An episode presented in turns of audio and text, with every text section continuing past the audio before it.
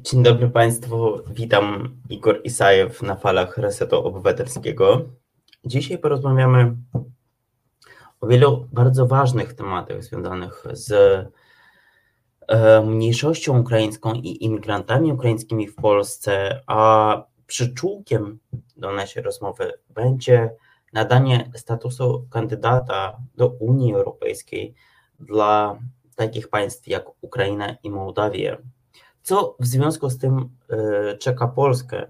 Na co czekać Polakom? E, jak zmieni się w ciągu najbliższych 10 lat nasz świat? O czym będziemy marzyć? O czym będziemy rozmawiać? A co będzie w rzeczywistości? O tym wszystkim porozmawiamy z profesorem Klausem Bachmanem. Od wielu lat mieszkającym w Polsce e, człowiekiem pochodzenia niemieckiego, który nader dobrze zna się na wschodniej Europie. Witam parę, panie profesorze. Dzień dobry. Dzień dobry. Otóż e, jest e, decyzja o nadaniu statusu kandydata dla Unii Europejskiej dla Ukrainy i Mołdawii. Był już pański tekst w Gazecie Wyborczej w związku z tym, co jest, e, co ważne jest powiedzieć w Polsce w tej chwili bo Polska wydaje się, e, jak i Ukraina ma bardzo dużo iluzji w związku z nadaniem statusu kandydata Unii, e, do Unii Europejskiej dla Ukrainy.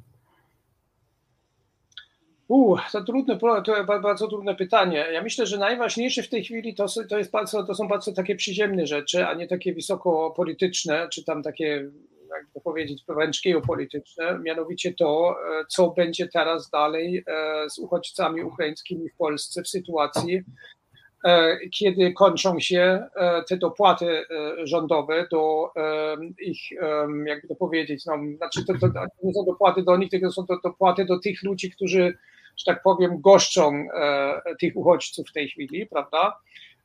Ponieważ to będzie oznaczało, jeśli to się teraz kończy, że ci ludzie albo sami będą musieli to, e, e, że tak powiem, ponosić te koszty, albo e, uchodźcy ukraińscy po prostu będą musieli zdobyć pieniądze na to, żeby płacić za czynsz. Tak? To, to jest taka pierwsza bardzo ważna rzecz, która prawdopodobnie też decyduje o tym, na przykład ilu z nich decyduje się wrócić na Ukrainę, mimo że tego może nie chce a ile e, zdecyduje się e, na to, żeby zostać.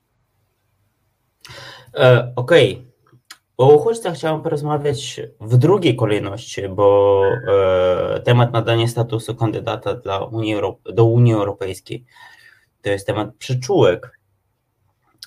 Natomiast jeśli chodzi o uchodźców, to tutaj poza takimi zapewnieniem najbardziej podstawowych rzeczy, chciałbym porozmawiać o kilku bardzo ważnych kierunkach, bo e, ja mam wrażenie, mm, jako syn uchodźców, e, że Polska teraz taki popadła w taką mm, mitologię, takie bajki tysiąca jednej nocy o tym, że jak fajnie Polacy otworzyli serca na uchodźców e, i poza tym, poza tym sformułowaniem, mniej więcej tak przedstawionym jak ja, nic nie idzie. I kiedy Pańskim zdaniem możemy się spotkać e, z rzeczywistością w związku z tym, dlatego że e, to, co Pan mówi, to są bardzo ważne rzeczy. Rzeczywiście Polacy w pierwszej chwili otworzyli się na uchodźców, dlatego ale z tym jest związany też moim zdaniem szereg też innych, zupełnie innych pytań. No tak, zgadza się. E, no i to jest e, znaczy, myślę, że to jest ten moment właśnie, w którym się okazuje, jak wielka ta solidarność rzeczywiście jest i, i na co rzeczywiście ci uchodźcy mogą liczyć, bo w tej, do, do tej pory, przez te pierwsze trzy miesiące, no to wszystko był taki, na, można powiedzieć, na podstawie odruchu serca, tak? E, poszczególni ludzie, prywatni ludzie e, zdecydowali się coś robić dla innych prywatnych ludzi. Przedsiębiorcy, niektórzy przedsiębiorcy po prostu udostępniali tam swoje zasoby, wozili ludzi w autobusach, prawda, uruchomili jakieś miasteczka namiotowe, darowali jedzenie, picie i tak dalej, albo po prostu po części nawet moi studenci pojechali na dworce i tam pracowali jako tłumacze. No to jest, to jest wszystko fajne, to można zrobić przez parę tygodni, a mhm. potem trzeba to jakoś ustrukturyzować i organizować, tak. A w tej chwili, z tego co słyszałem ostatnio, e, to była akurat, e, to przypamiętam, niemiecka telewizja, która e, nadawała to z Ukrainy, to to już jest tak, że te pociągi do Ukrainy, znaczy czy na Ukrainę są pełne, natomiast pociągi, które jeżdżą do Polski, coraz bardziej są puste. No i w związku z tym, znaczy ja jeździłem na granicę ja akurat mam wrażenie, że tam była próba jeździłem na granicę między innymi pod koniec wiosny. Ja mam wrażenie, że tam jest próba, to co Pan mówi, ustrukturyzowanie, to tam trochę było e, podmiana takich pojęć, że zamiast ustrukturyzowania stało się tak, że niektóre samorządy próbowały stanąć na czele e, pomocy uchodźcom, czyli trochę zaprzeczyć ten społeczny ruch, a jakby być głową tego. E, I tam różne sytuacje się zdarzały. E, do kiedy jakby pańskim zdaniem możemy trwać w tej sytuacji? Czy to jakby krytycznym momentem jest um, wycofanie się z tej pomocy, o czym pan mówi, 40 zł za dobę dla uchodźcy ukraińskiego? Czy to jest krytyczny moment, kiedy możemy liczyć na to, co nazywamy wielkim odkryciem serc na uchodźców z Ukrainy. Czy jeszcze do końca lata możemy jakoś tej sytuacji żyć? w Polsce zawsze tak jest, że jakoś to będzie, prawda? Więc pewnie do końca lata tak będzie i być może tą samą sytuację łagodzi trochę fakt, że e, wielu Polaków będzie po prostu wyjechało i po prostu zostawia mieszkania albo zostawia domy E, tym uchodźcom, którzy już tam są, prawda, których już znają, do których mają zaufanie, więc to może to wszystko trochę przeciągnąć, no ale potem przyjdzie na przykład e, jesień, prawda, być może przyjdzie kolejna fala covidowa, e, będzie się robić bardzo ciasno w tych mieszkaniach. Przede wszystkim trzeba się liczyć z tym, że wtedy też koszty utrzymania tych mieszkań dramatycznie wzrosną ze względu na wyższe ceny energii. No i już ja wiem, że już w niektórych przypadkach jest problem, czy na przykład mamy pójść do tych uchodźców i powiedzieć, słuchajcie, może dokładajcie się trochę do tych e, cen energii, może dokładajcie się trochę do kupowania jedzenia. W innych przypadkach wiem, że uchodźcy sami to oferują, tak, no jeżeli mają taką możliwość, e, no to oferują, ale to, to są takie, jakby to powiedzieć, tylko to, to się nie wybija w wielkich statystykach, to, to, nie, nie, to, to nie jest widoczne. To są doraźne rozwiązania.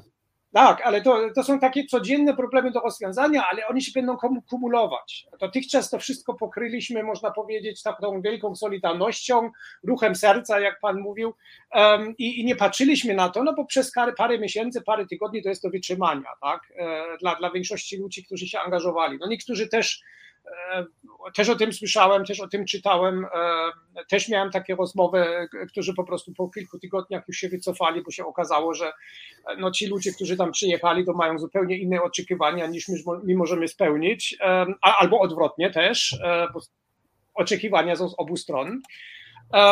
No ale dotychczas no to, to, się, to, to były takie pojedyncze przypadki, to się nie przekładało e, na duże liczby, natomiast e, po, po, e, po wakacjach to prawdopodobnie będzie się przekładać na, na duże liczby. No i wtedy zobaczymy, czy na przykład te ośrodki rządowe, te nieliczne, które mamy, prawda, te, tak jak Torwa w Warszawie i tak dalej, czy, czy oni wtedy się napełniają, ale nie napełniają uchodźcami z Ukrainy, tylko napełniają się uchodźcami którzy ze swoimi, e, że tak powiem, e, rodzinami polskimi już nie mogą wytrzymać, tak? No, no właśnie, ja chciałem zaznaczyć, że mówiąc o otwarciu, wielkim otwarciu polskich serc na uchodźców z Ukrainy, to mówiłem trochę ironicznie. E, natomiast pytanie jest, ja, czy Polska pańskim zdaniem próbuje ten społeczny odruch który jest też nie ogólnospołeczny, tylko częściowo społeczny, jakoś wykorzystać politycznie? No, jest jedna partia, która to próbowała, nie bardzo wyszło, prawda? No, chyba nie jedna. Tak, nie, nie jedna, no to ja to głównie o tym wiem, ale ja tych, e, o tych, o tych mniejszych jeszcze partiach to ja niewiele wiem, e, ja tego nie, nie, nie obserwuję. Ale oczywiście, no to jest, e, znaczy to jest kwestia czasu, bym powiedział, tak, no bo to po, po, bardzo, podobny, bardzo podobny rozwój wypadków e, widzieliśmy też e, w Niemczech parę lat temu, prawda, najpierw był 2015 rok, jesień, ludzie witają uchodźców z kwiatami na, na dworcach, biorą ich do domu, różni celebryci nawet budują domy dla nich, jeśli mają wystarczająco dużo pieniędzy. Media są bardzo przychylne i, i, no potem, i potem przychodzi tak zwana noc sylwestrowa w kolonii, prawda, o której dzisiaj wiemy, że no coś tam się działo, ale na pewno nie to, o czym mówiono bezpośrednio potem. Więc e, i, i nagle ten cały e, ruch serca zamienia się, e, że tak powiem, no w pewnym sensie można powiedzieć w ruch stereotypów i wręcz nienawiści u niektórych, tak. To jest niestety bardzo często i tutaj nie jesteśmy żadnymi wyjątkami ani w Niemczech, ani w Polsce. Ja podobne zjawiska tam też znam z Afryki i mimo, że tam jest, można powiedzieć, no to się odbywa na innym poziomie życia, prawda, bo ludzie są biedniejsi zazwyczaj, za zarówno ci, którzy przyjeżdżają, jak i ci, którzy ich przejmują, e, to reakcje społeczne i psychologiczne są właściwie takie same. To nie ma, to, tu nie ma wielkiej różnicy i po jakimś czasie to się kończy i wtedy się to zazwyczaj odwraca w przeciwieństwo i zaczyna się dyskusja, a kiedy oni jadą do domu, a właściwie to jest obciążenie, a potem się starza coś, na przykład jakieś bardzo głośne przestępstwo i nagle zaczyna się stereotypowe, stereotypizowanie, to znaczy przypisanie wszystkim e, e, członkom, członkom tej grupy, e, że, że oni popełniają przestępstwa, no i i wtedy faktycznie zaczyna się ten wymuszony niemal już ruch powrotny. Więc tu, jak to się zdarzy, to też nie będę mówić, e, że tak powiem, że, że Polacy są gorsi niż inni, bo jak mówię, no to się dzieje na całym świecie, tak. No właśnie to, co Polacy, czy gorsi są niż inni, czy nie, e, bo ja jako Ukrainiec trochę mam wstyd za to, że Polacy obecnie, ja mam takie wrażenie, to jest moja prywatna opinia, próbują się przykryć tym, co się stało w ubiegłym roku na granicy białoruskiej, e, tym, co się dzieje w 2022 od lutego na granicy ukraińskiej. E, ja mam wrażenie, że wie pan, trochę e, przepraszam za takie wrażenie, ale główno zapsikuje się takimi perfumami i materiałem do tych perfumów są Ukraińcy. Czy ta ksenofobia, bo ja tak to odbieram, bo tam są ludzie o właśnie takiej ciemniejszej karnacji niż e, ci, którzy przychodzą z Ukrainy. I to jest ksenofobia i rasizm. Czy ta ksenofobia, która tam jest, wciąż tam jest, e, to jest e, jakaś rzecz ogólnoeuropejska? Z punktu widzenia to, co widzieliśmy w 2015 roku w całej Europie, a czego może nie dostrzegaliśmy w Polsce? Tak, to myślę, to jest nawet ogólnoludzka. E, to może jest przykre, ale, e, no, ale tak, tak mniej więcej jest. E, dlatego ja byłem bardzo wstrzemięźliwy, kiedy słyszałem o tym wielkim odruchu serca, bo znam go też z innych krajów, ale jak mówię, no, jak to się zamienia w swoje przeciwieństwo, no to też będę miał świadomość, że to nie jest e, nic typowo polskiego, tylko to jest coś po prostu, co się no, dzieje wszędzie i niemal, niemal zawsze przy takich wielkich e, czy większych ruchach, ruchach migracyjnych. Jeżeli chodzi o ten przykład e, z granicy podlaskiej, powiedzmy sobie, no to, to jest oczywiste tak, że to, że to są bardzo podwójne standardy, że, że, że jednym e, przypisuje się same najgorsze cechy, a, a, a tym drugim przypisuje się e, same pozytywne cechy.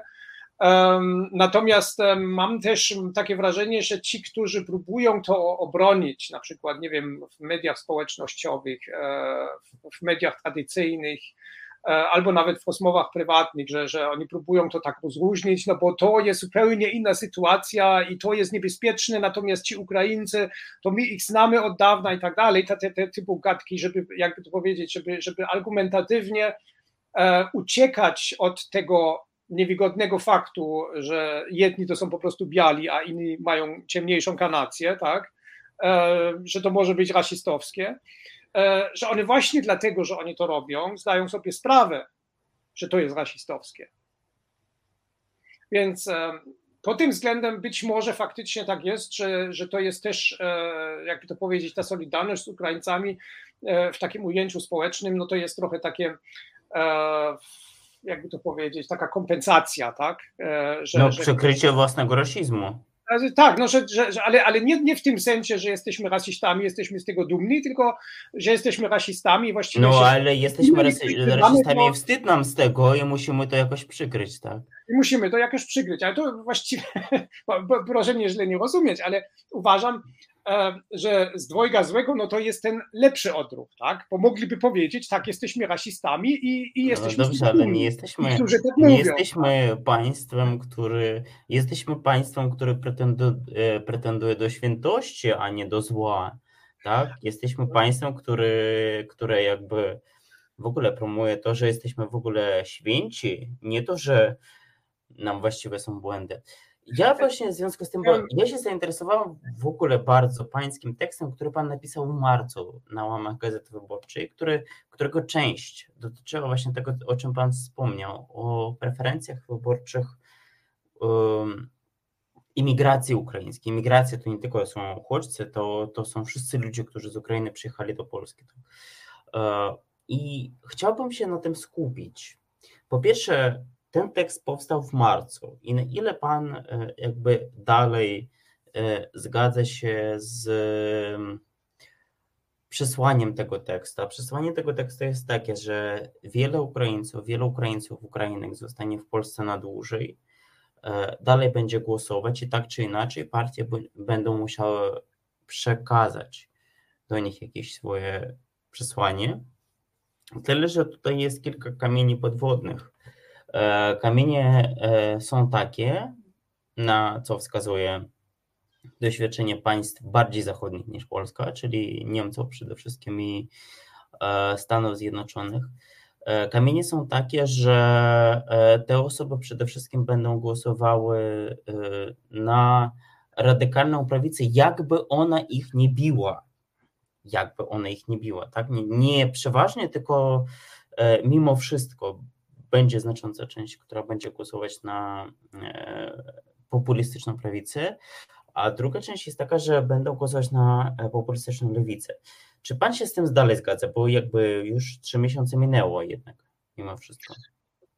Znaczy w tym sensie, że to jest, że to są jakieś ogólne, można powiedzieć, e, no, jakby to powiedzieć, wzorcy zachowań tak, przy, przy głosowaniu etnicznym, to tak się nazywa po angielsku ethnic voting, um, które nawet nie tak bardzo wynikają z tego, co jest w Stanach Zjednoczonych, e, bo tam się dzieją różne dziwne rzeczy, które nie pasują do tego obrazu, ale głównie na przykład, nie wiem, Holandia, Belgia, Francja, e, Niemcy na przykład, to, bo to tam w miarę to znam i, i śledziłem, mieszkałem parę lat, parę lat w Holandii, w Belgii, E, więc e, i to mnie bardzo interesowało wtedy, bo to, to, to wówczas to była sytuacja zupełnie inna niż w Polsce.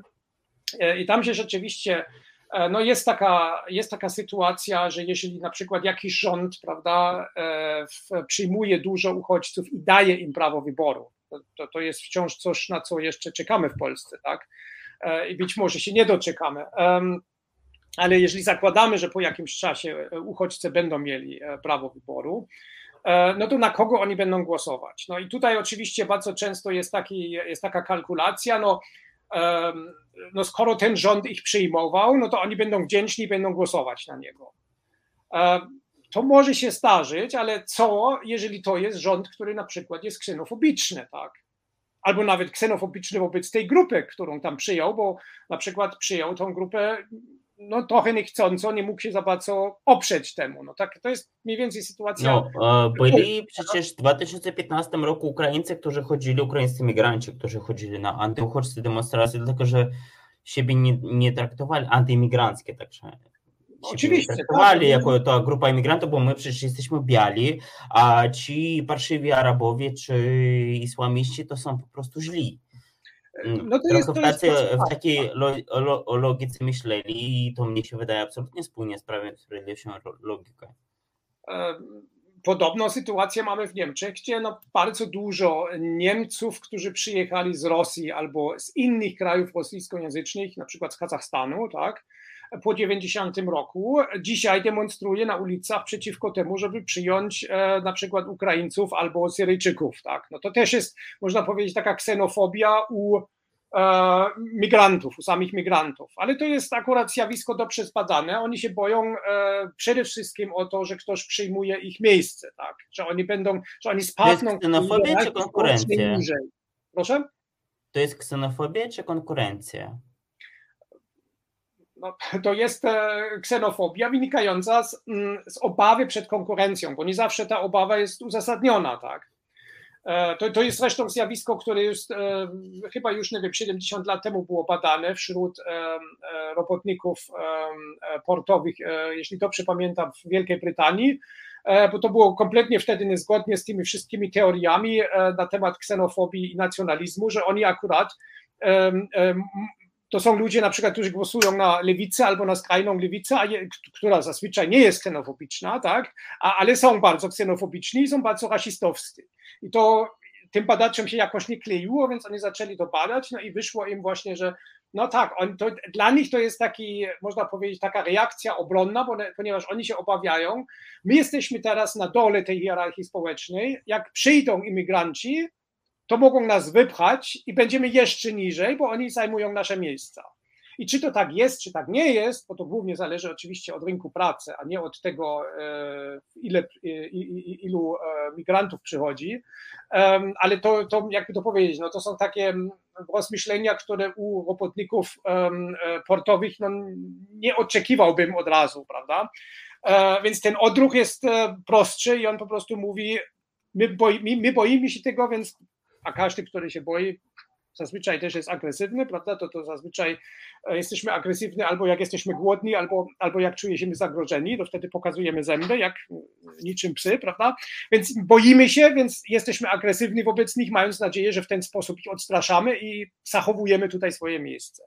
E, to może się zdarzyć e, w innych grupach migranckich również. Zresztą to jest jeden z powodów, że są potworne podziały wśród Polaków w Niemczech którzy je też bardzo często nawzajemnie nie lubią. Oni nie posługują się, e, o ile wiem przynajmniej, nie posługują się hasłami ksenofobicznymi czy, czy um, rasistowskimi wobec siebie, ale jest duża niechęć, ponieważ na przykład przyjechali w różnych okresach, mają inne nastawienie um, do tych nowych przybyszy i ten, to nastawienie głównie zależy od tego, czy im się dotąd udało, czy im się dotąd nie udało w tym, w tym że tak powiem, obcym A co to oznacza?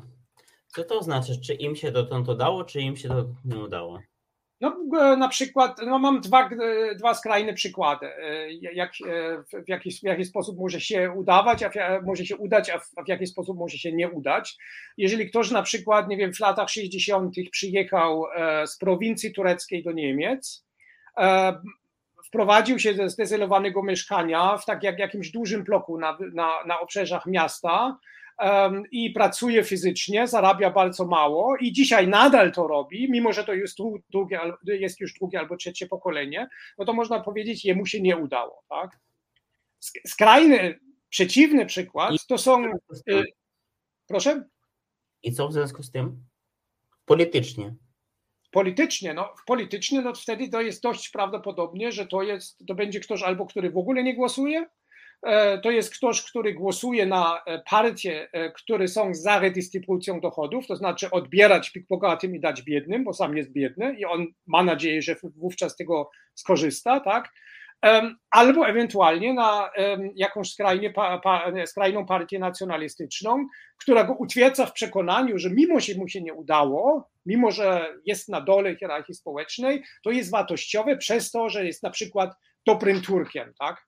Albo dobrym Niemcem, w zależności od tego, z czym się identyfikuje. Czyli partie nacjonalistyczne w Niemczech wysyłają też e, swoje przesłanie do mniejszości etnicznych. E, tak, po części to robią, tak.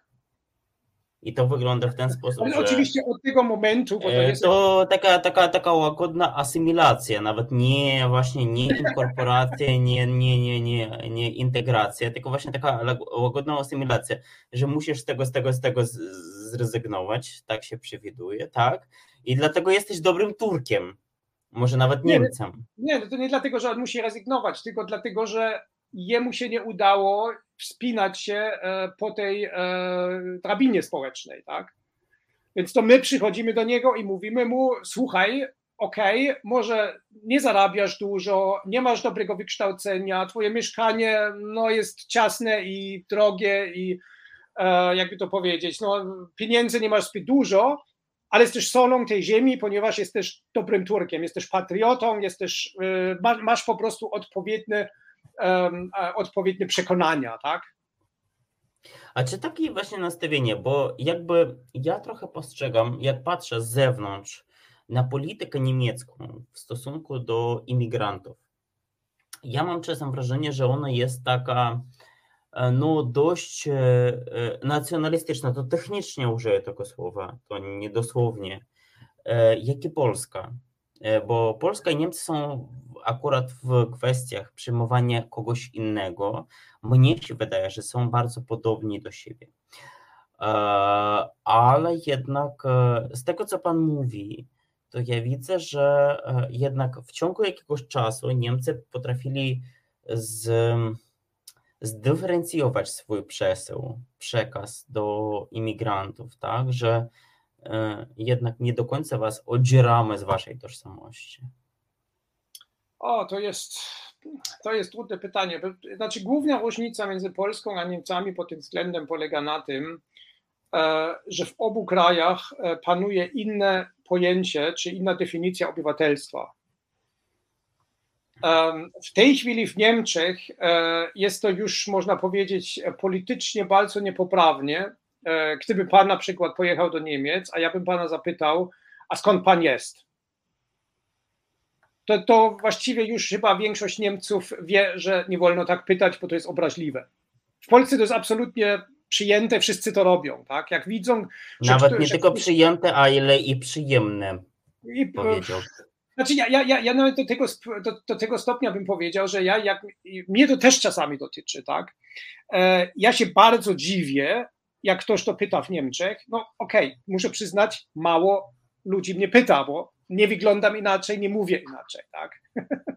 Więc natomiast w Polsce, jak e, ktoś na mnie zauważa, że ja mam jakiś akcent albo mówię trochę inaczej po polsku niż e, Polacy, tak? I wtedy pyta, a skąd pan jest? To ja się nie obrażam, bo ja wiem, że w Polsce to nic nie znaczy, tak? No, Ale... zależy do kogo. Po, wie, wie pan, jedno to jest powiedzieć do Niemca, a drugie to jest powiedzieć do Syryjczyka. I to mogą być różne konteksty mogą, mogą być różne konteksty, ale w obu przypadkach chodzi o informacje, tak? Natomiast. E, nie zawsze, nie, nie zawsze, wie pan co, nie zawsze, daleko nie zawsze. Nie, bo ja zaraz to tłumaczę. Kiedyś, kiedyś w Niemczech, jakieś paręnaście, parędziesiąt lat temu w Niemczech była taka sytuacja, że jak ktoś pyta, skąd ty jesteś w takim, kontek w takim kontekście, to to znaczy, że on sugeruje, że ty jesteś obcy. Nie jesteś stąd? Tak, tak. Zgadzam o to się. chodzi. I w ten sposób. Czyli wykluczy się ciebie z tej wspólnoty, tak? I możesz tak, się obrazić. Dokładnie. To, to samo pytanie, niezależnie od tego, jaka jest odpowiedź, prawda, jest już wykluczająca. No, ja, ja jednak obawiam się, że zależy w jaki sposób jest postawione, zależy od kontekstu, chociaż to jest bardzo trudne do zbadania. Tak, to jest bardzo trudne do zbadania.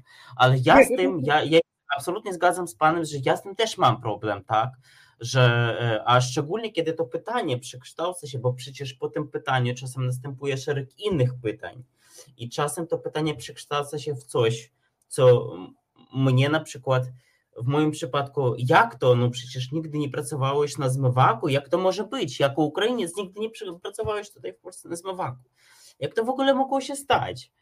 I to się wiąże, wie pan, to, to zależy bardzo od kontekstu. No to jest wydaje. tak, to jest, podobne, to jest podobne przyjęcie jak mówienie o tym, że dlaczego uchodźcy mają smartfony, prawda, albo dlaczego dbają o siebie i wyglądają dobrze, nie? No tak, tak, tak właśnie, tak, myją zęby tak nawet. Pewnie częściej niż ja nawet. E, no, nie bądźmy już, nie wchodźmy w takie szczegóły. Tak, nie, nie, nie, nie wchodźmy w szczegóły prywatne. E, nie no, i, i, i, i jakieś paręnaście lat temu w Niemczech e, no, był taki przełom, można powiedzieć. To nie można powiedzieć, że to był w jednym roku, po prostu to tak się stało, że tego się już nie pyta, bo na przykład jak, e, jak kiedyś tam siedziałem w pociągu z koleżanką, z którą jechaliśmy z jakiejś konferencji, ona dała mi swoją wizytówkę i tam było napisane, że no takie, takie tureckie nazwisko. I też miałem taką głupią reakcję, a skąd pani jest? To jest pani z Turcji? Nie, jestem z Kreuzbergu. Mhm. Czyli dzielnicy Berlina. Proszę? Tak, ja jestem. Czyli ja, dzielnicy Berlina. Ja, ja, ja, ja, sugeruję, że ona nie jest e, nasza, tak? A ona swoją odpowiedzią daje mi znać, że ona jest być może nawet bardziej nasza niż ja. No właśnie, pan nie jest I to jest taki, można powiedzieć, taki pojedynek się robi wtedy. Tak. I ponieważ ten pojedynek jest nieprzyjemny dla obu stron, no to już właściwie nikt tego nie robi. Tak? Natomiast w Polsce różnica polega na tym, że nikt nie uważa tego za, za pojedynek. Tak?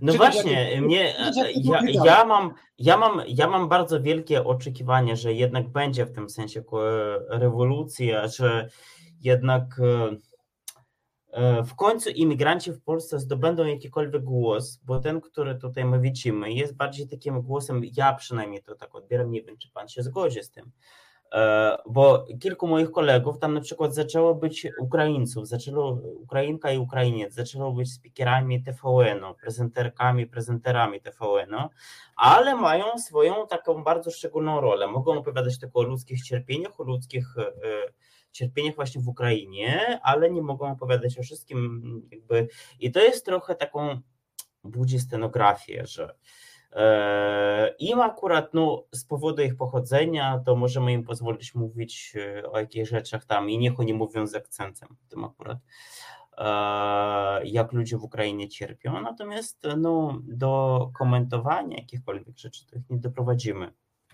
To dla mnie jest, bo jeszcze kilka lat temu ja mam taką świadomość, że to było nie, nie do pomyślenia. Natomiast jakby teraz przynajmniej e, takie osoby dopuszczono. I to jest coś, co może być takim momentem konstytucyjnym do tej takiej, powiedzmy tak, e, monoetniczności w Polsce. Natomiast ja mam do Pana, jeśli Pan pozwoli, e, takie pytanie, bo ono jest dla mnie bardzo interesujące. Jak Niemcy sobie radzą z wieloetnicznością, w tym sensie, że między tymi grupami etnicznymi, choćby Arabami i Turkami, wynikają swoje konflikty, których Niemcy nie do końca rozumieją? Źle sobie z tym radzą, e, ale też, też jest kwestia, czy, czy w ogóle jest jakieś, jakieś rozwiązanie na to. Najostrzejsze konflikty, jeśli, jeśli jestem no o ile się w tym orientuję, to są właśnie między Palestyńczykami i Izraelczykami. E, w pewnym sensie nawet można powiedzieć, od tego zaczęła się ta cała dyskusja e, w 2000 A kiedy mniej więcej? Proszę? Kiedy mniej więcej? Kiedy? kiedy? Zaczęła się ta dyskusja kiedy?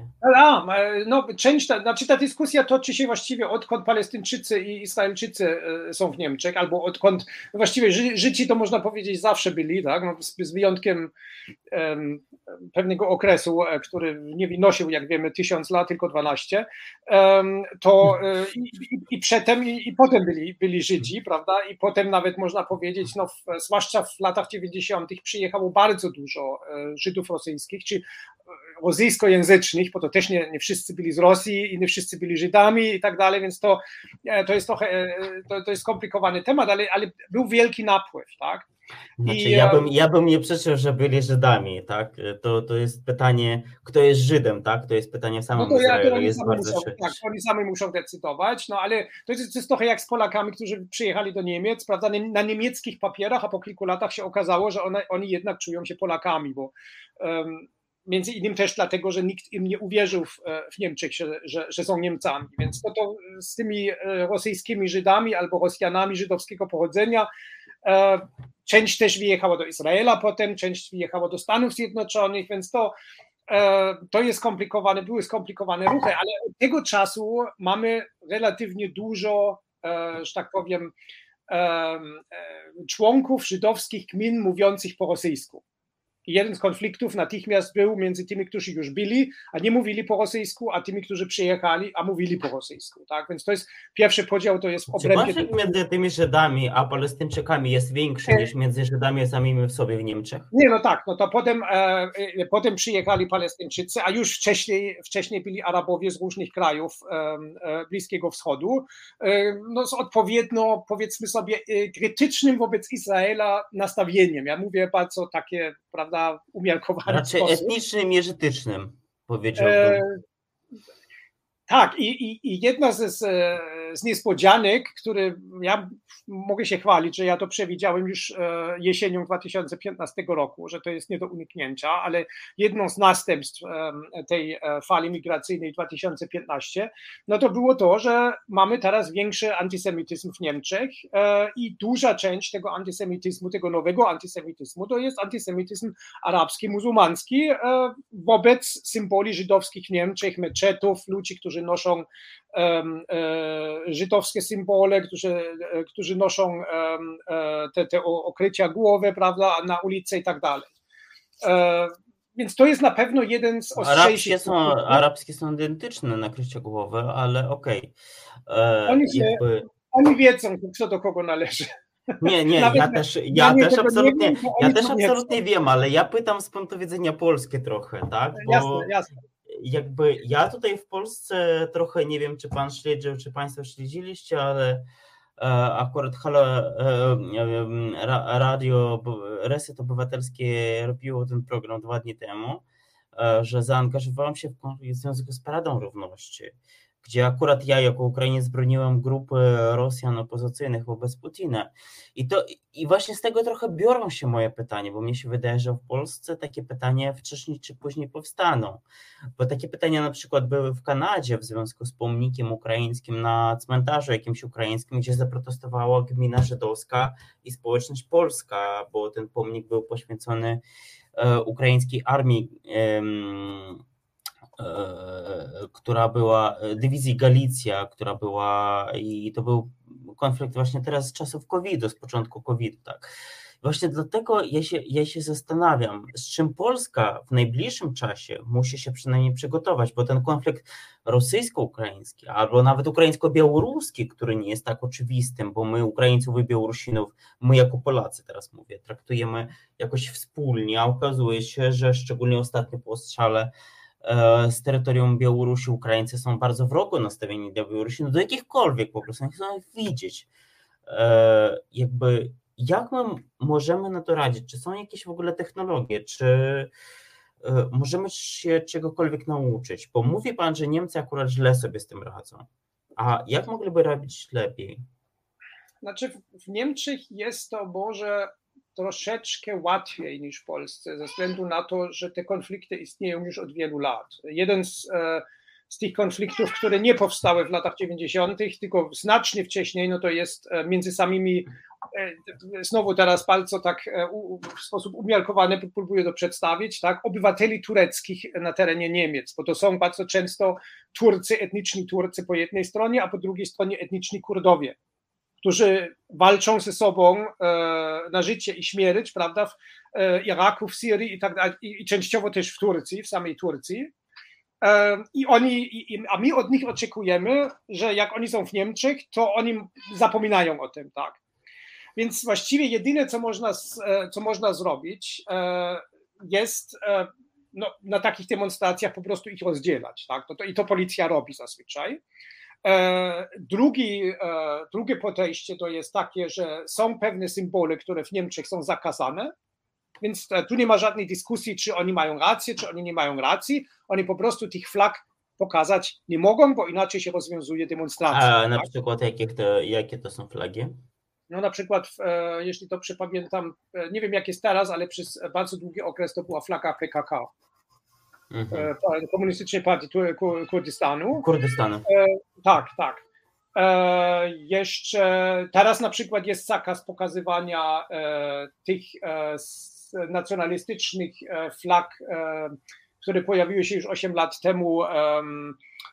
Kurczę, teraz, teraz nie wiem, co to jest, tych rosyjskich, prawda, którym przedstawiają flagę Noworosji albo czegoś takiego, tak? Mhm. Bardzo podobne tak? do Konfederacji Amerykańskiej, tak, tak, tak.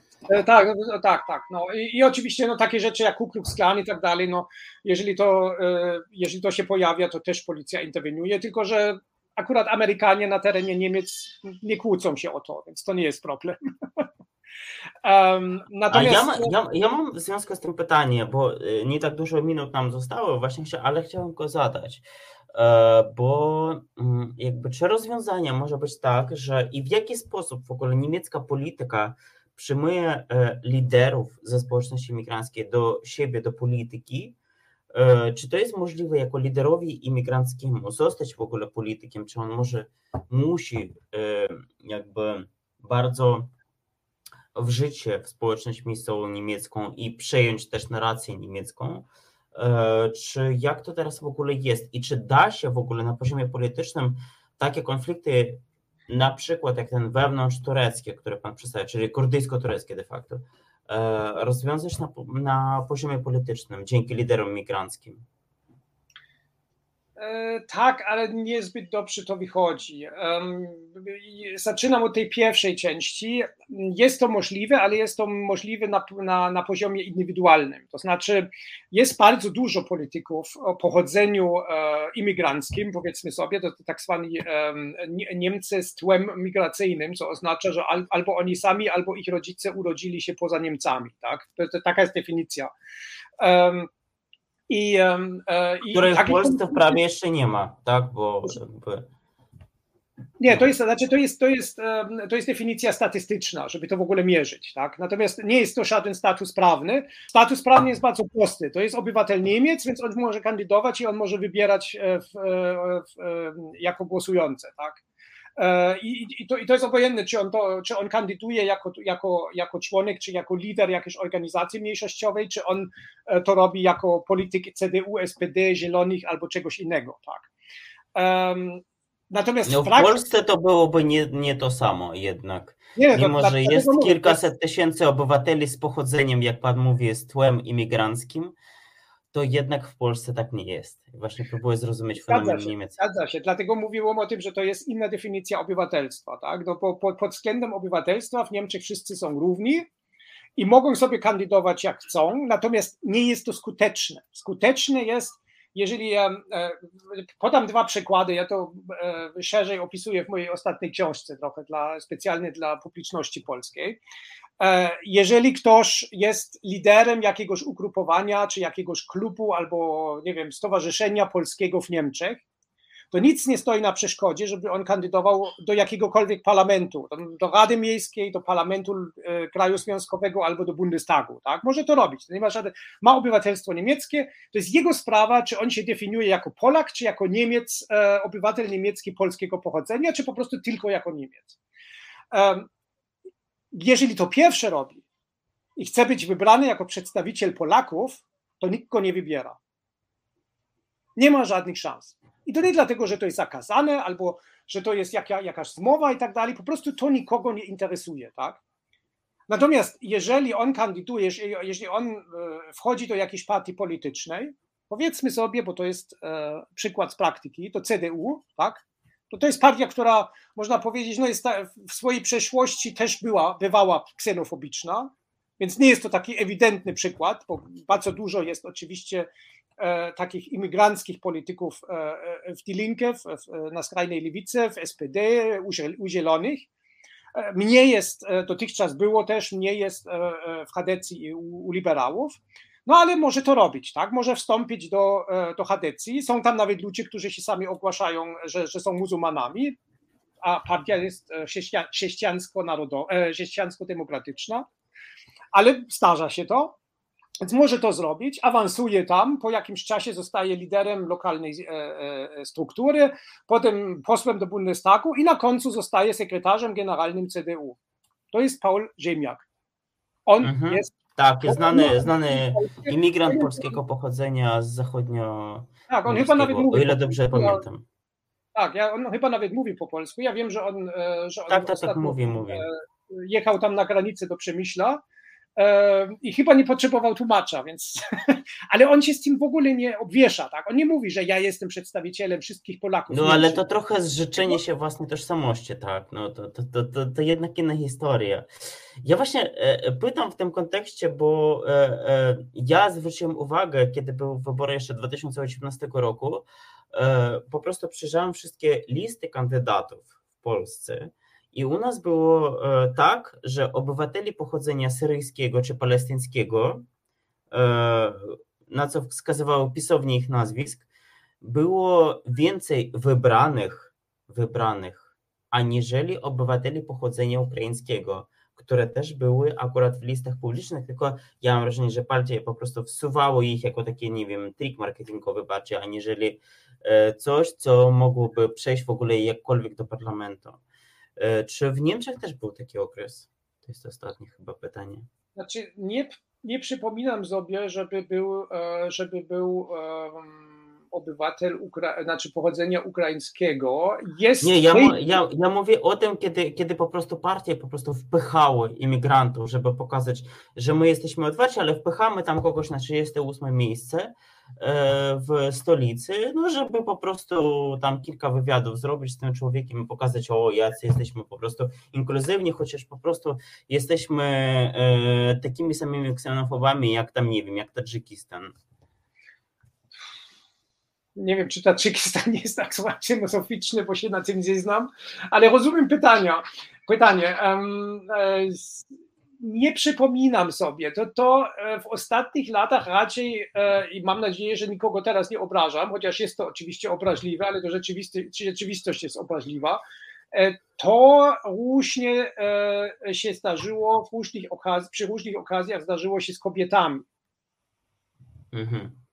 Czyli tam było bardziej takie płciowe, aniżeli etniczne tak, określenie. Tak, tak, zgadza się. Natomiast ten, ten okres, w którym e, jakaś partia afiszowała się e, z, obco, znaczy nie z obcokrajowcami, tylko z, o, z kandydatami, powiedzmy sobie, e, pochodzenia nie niemieckiego, żeby pokazać, jak bardzo jest otwarta, myślę, że to już od kilkunastu czy nawet kilku, kilkudziesięciu lat się nie robi, ale to jest jakby to powiedzieć, to by się nie przyjęło, tak? To byłoby bardzo nieskuteczne. Czyli ponieważ... jako trik marketingowy to nie działa, ale jeśli kogoś wystawia się, to wystawia się, żeby wygrać, tak rozumiem to, tak?